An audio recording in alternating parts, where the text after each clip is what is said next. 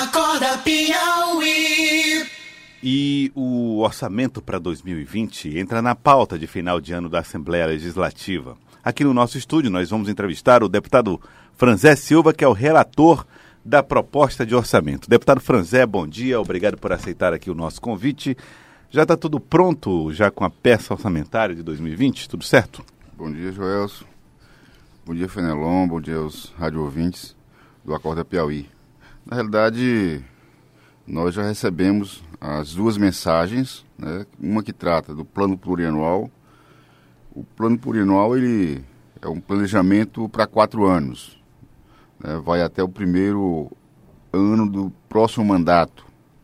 E também recebemos o, a Lei Orçamentária Anual, a LOA, para 2020.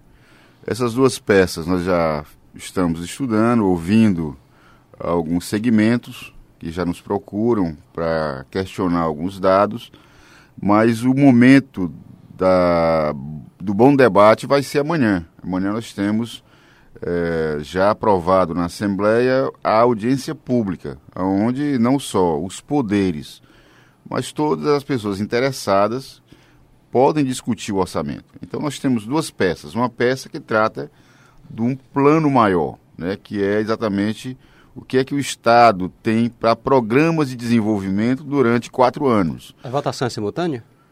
São Como é? simultâneas. É? Nós vamos fazer os dois debates. Convocamos é, a equipe econômica do governo, que participou da elaboração desses dois planos, dessas duas mensagens, e convidamos também os poderes e toda a sociedade civil organizada. O ideal é que a gente possa, na manhã de amanhã, de amanhã na Assembleia, a partir das 9 horas, podermos esmiuçar essas duas peças e verificar em onde cabe mudança de acordo com os interesses de cada um.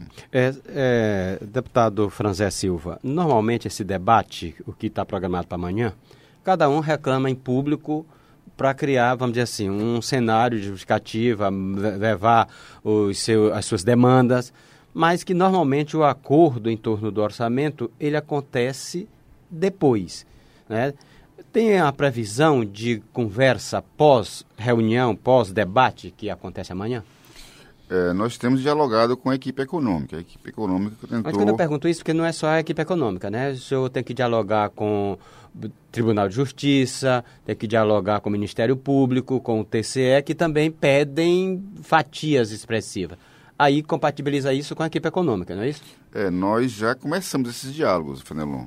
Alguns poderes já nos procuraram para dialogar, o Tribunal de Contas já abriu um, um início de conversa, o Ministério Público também já requisitou essa conversa antes do, da audiência pública. Vamos ver se a gente encaixa hoje é, essa visita ao Ministério Público. Tivemos um diálogo rápido com o Tribunal de Justiça. Então, é, esses poderes já estão se manifestando naquilo que eles acham que é necessário. E é bem mais do que o que o Estado disse que pode dar, né? É, eu participo é, do processo de elaboração do orçamento desde 2003. Então, a gente sabe mais ou menos onde vai acontecer é, as cobranças, a, a, os questionamentos. Nós tivemos a preocupação, Fenelon, no ano, é, no mês, no mês de, de julho, de junho, de fazer a questão da votação da LDO. Na LDO, nós fizemos ali uma, uma inserção de um limite de gasto com o pessoal. Porque sempre a maior cobrança é para a despesa com o pessoal. Então, nós já estabelecemos o limite máximo, que é a variação da inflação. Exatamente porque nós é, já sabemos que quase todos os poderes estão no seu limite máximo de gasto com o pessoal pela lei de responsabilidade fiscal. Então, para evitar que fique um estique puxa sem necessidade, nós limitamos é, na inflação do ano anterior, coisa que nem todos os poderes vão poder dar, já que estão com o seu gasto de pessoal já no limite ou chegando no limite. Mas a preocupação de estabelecer eh, esse parâmetro foi também para que a discussão girasse em torno de investimentos.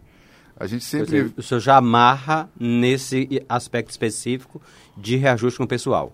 É. Ninguém pode pedir mais do que a lei estabelece. Exatamente. Até porque a gente possa se debruçar em investimentos. O Brasil como um todo está estagnado na sua economia. Nós estamos vendo aí a, a loucura que está sendo é, a variação do dólar, a variação é, da Bolsa de Valores, toda vez que acontece, às vezes, um comentário de um ministro. Isso só acontece porque a economia brasileira está num momento muito instável. E o Piauí não está fora desse contexto. A crise nacional chega aqui.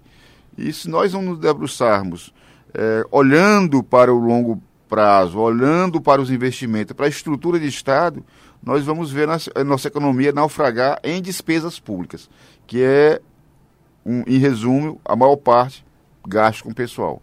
Então a gente precisa ter aí uma certa maturidade de dialogar com os sindicatos, de mostrar a realidade, porque o que é mais importante de atravessar esse momento é a geração de emprego e renda e o crescimento econômico como um todo. Olhando para o orçamento, é, deputado Franzé, como é que vocês, como é que você ouviu o comportamento é, do, do aumento da receita? No, os, os, poderes aceitaram, em parte, aquilo que foi prometido no orçamento para construído ano passado para este ano, é, um, umas, algumas reduções com compromisso de que o aumento de receita gerasse um repasse maior. É, como é que foi o comportamento e como é que você projeta isso para 2020? É interessante a sua pergunta, Wilson. Nós temos aqui um estudo, inclusive repassado por um dos poderes, onde mostra o que houve de suplementação em 2018 e 2019. É, em 2018, houve uma suplementação é, da ordem de 372 milhões de reais, entre o que estava previsto e o que foi executado. Então, foi suplementado esse valor, de 372 milhões. Desse valor, 6,49% foi para a Assembleia Legislativa Uhum. 1,69 foi para o Tribunal de Contas. 1,78 foi para o Tribunal de Justiça. E 90% foi para o Executivo. Isso além do que estava previsto, né? É, isso é o, o que estava de orçamento inicial e no final de 2018 o que houve de suplementação. Uhum. Aí sempre vem o questionamento. Aí ele, o poder chega para o relator e diz, olha, o Executivo suplementou 90%. Então é um absurdo, tinha que ser mais equitativo. Só que eu fiz ver a esse poder que o orçamento ele, ele é feito sempre contemplando 100% das despesas dos poderes. E aí, para isso, a gente coloca a receita lá para os poderes, para ser executado, e fica um, um lençol curto para o executivo. É isso que acontece. Desde 2003, quando eu tenho acompanhado o orçamento, sempre esse, uh, a luta dos técnicos da equipe econômica é de aumentar esse lençol, né, que sempre é curto para o executivo, para evitar que haja um processo de déficit orçamentário. E esse déficit só acontece no executivo. Tanto é que você percebe aqui que para cobrir a Assembleia Legislativa foi 6%, para cobrir no final a variação do Tribunal de Contas, 1,69%, para o Tribunal de Justiça, 1,78 e para o executivo 90. Sabe por quê? Porque na hora de fazer a distribuição de receita, cada poder quer receber quase que 100% das suas despesas.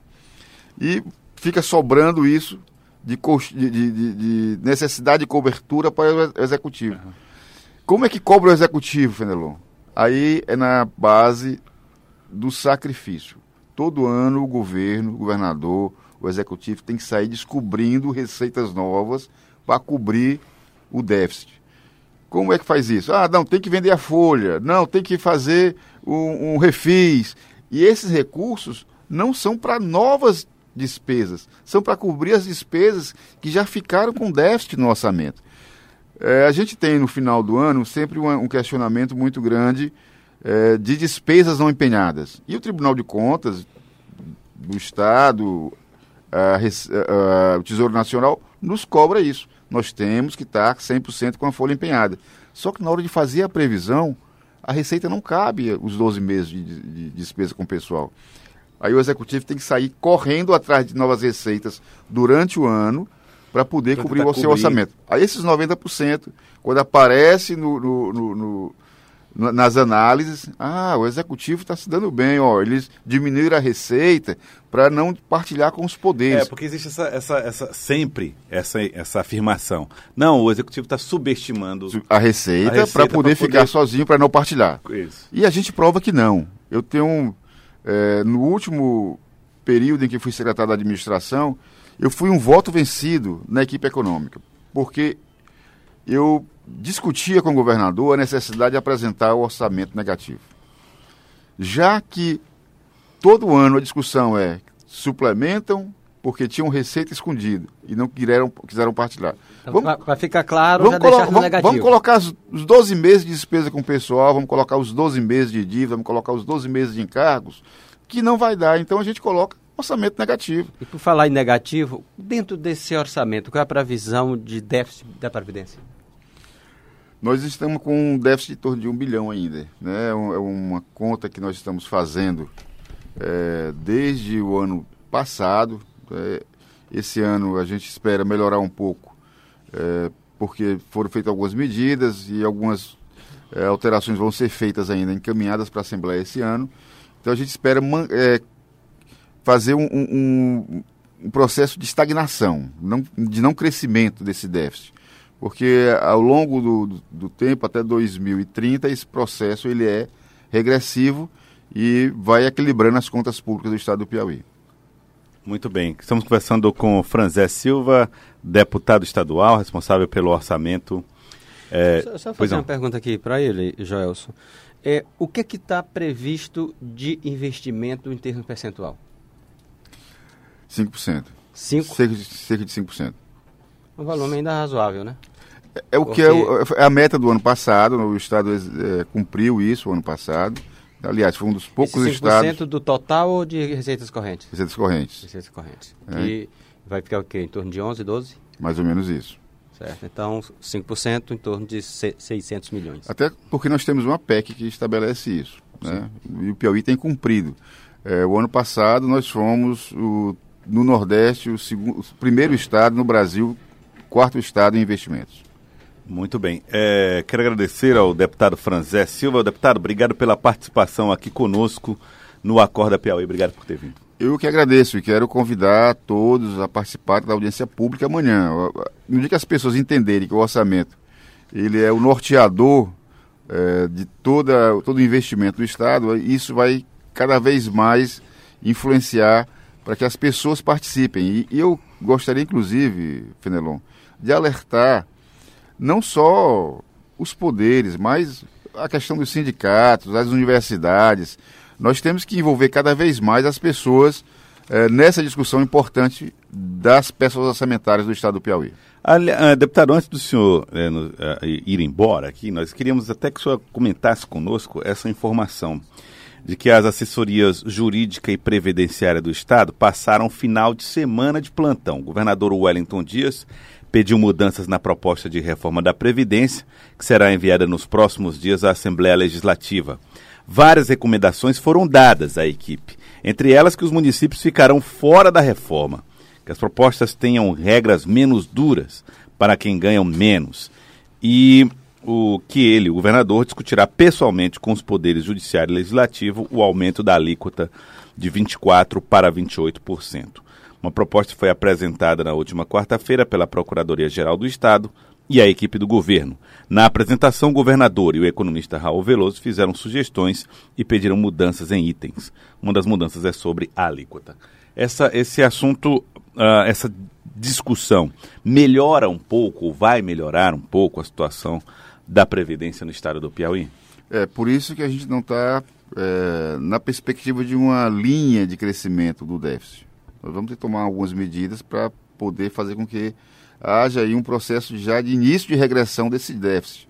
É, é um valor muito alto, Joelson. O Estado do Piauí ele teria um bilhão de reais para investimento e esse um bilhão é todo pago é, em aposentadorias e pensões. Então é a população que financia um setor só. Então todo, toda a, a cadeia produtiva do Estado, tá, desde quem tem um pequeno comércio a quem tem uma grande indústria ou agroindústria está colocando impostos dentro do, da, dos cofres do Estado para pagar pensão e aposentadoria. E nós temos que buscar alternativas de fazer equacionamento disso e evitar que isso venha a ter um processo de crescimento. A Previdência Complementar é um caminho. O Piauí já avançou nesse sentido, já participa da Prev Nordeste. É, nós temos aí uma série de medidas de receitas novas nessa área para que a gente possa evitar que o encargo caia sobre a tributação do Estado. Muito bem, quero agradecer. Muito obrigado, deputado Franzé Silva, obrigado pela participação. Agora são 7 horas 28 minutos. Acorda Piauí.